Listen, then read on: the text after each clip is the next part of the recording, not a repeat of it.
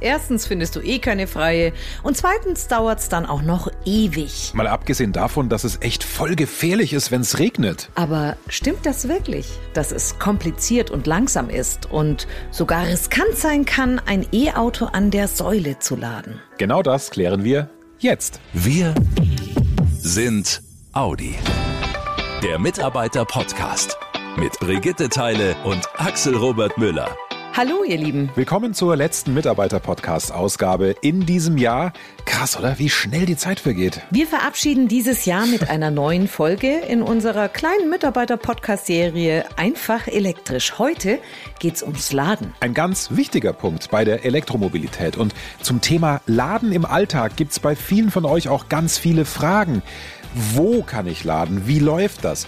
Wie weit ausgebaut ist überhaupt die ganze Ladeinfrastruktur bei uns in Deutschland und auch in Europa? Klären wir alles für euch wieder kurz, knackig, kompakt Jawohl. und vor allem einfach verständlich. Und zwar mit Jens van Eickels. Er ist Leiter Projekthaus Laden bei Audi. Also der Experte, wenn es darum geht, wie der Saft in die Batterie des E-Audi kommt. Wir legen direkt los, Herr van Eickels.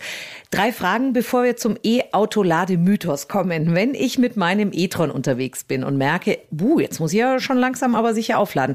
Wie finde ich schnell und einfach eine Ladesäule, die tatsächlich auch frei ist? Ja, das Einfachste ist, wenn Sie im Audi Q4 e-tron unterwegs sind, Sie sagen, hey Audi, fahr mich zur nächsten Ladesäule. Und das klappt tatsächlich. Okay. Die Navigation spielt eine große Rolle. Äh, In der Navigation bekommen Sie die Ladesäulen angezeigt und auch in der MyAudi-App werden die Ladesäulen angezeigt mit dem entsprechenden Ladesäulensymbol.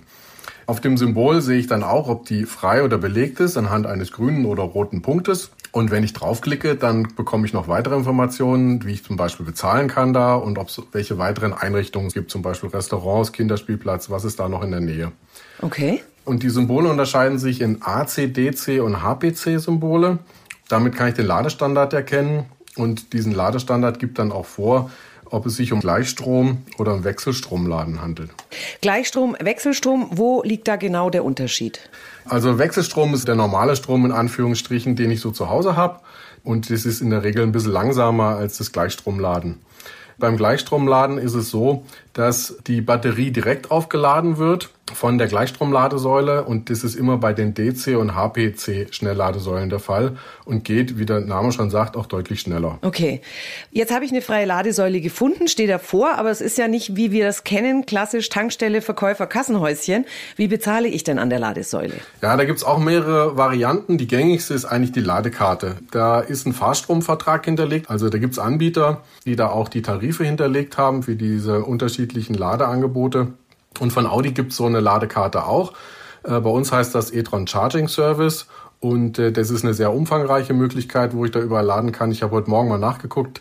Aktuell sind es 285.322 Ladesäulen in Europa, an denen ich da laden kann.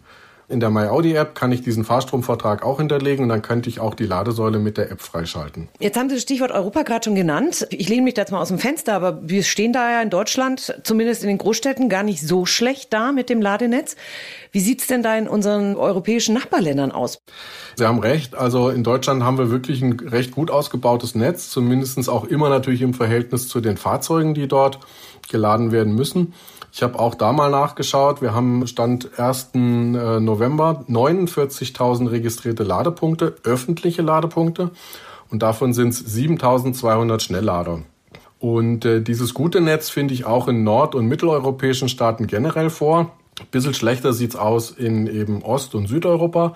Aber auch da gibt es starke Initiativen, um dort auch mit unseren Partnern, wie beispielsweise Ionity, Schnellladestationen aufzubauen. Aber auch da passiert jetzt gerade eine ganze Menge, so dass man wirklich quer durch Europa fahren kann. Also in Gesamteuropa gibt's über 20.000 Schnellladestationen und mit denen kann ich wirklich eine Langstreckenmobilität sicherstellen.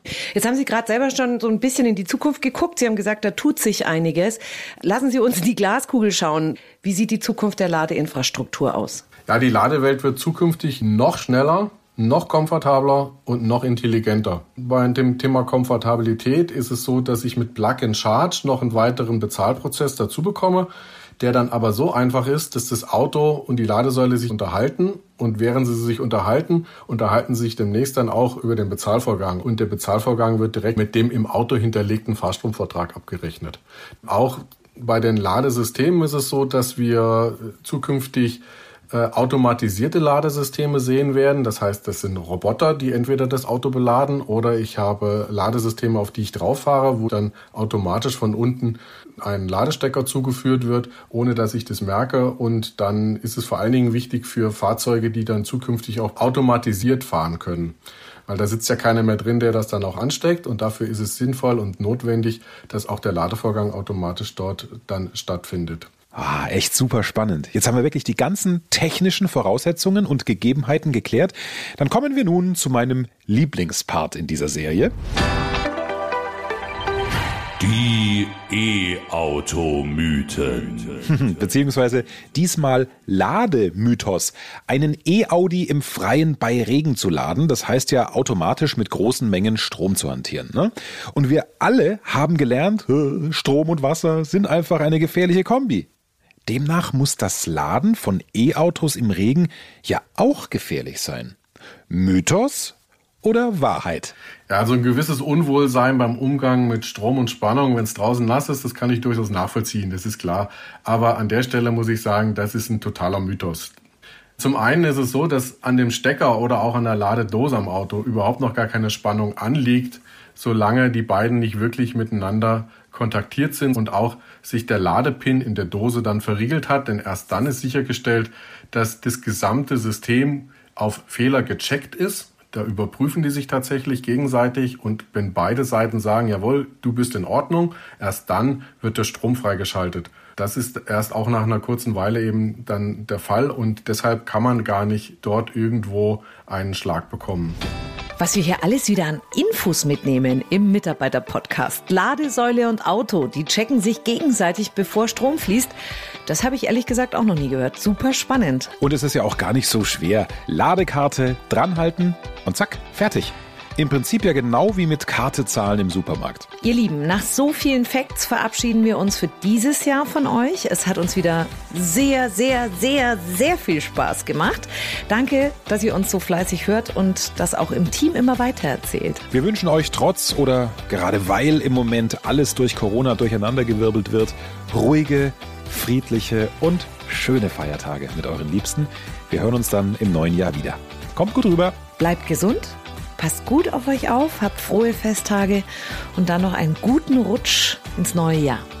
Macht's gut, ihr Lieben. Schnell informiert, an jedem Ort, zu jeder Zeit. Nehmt uns mit, egal wann, egal wie, egal wohin. Der Mitarbeiter-Podcast.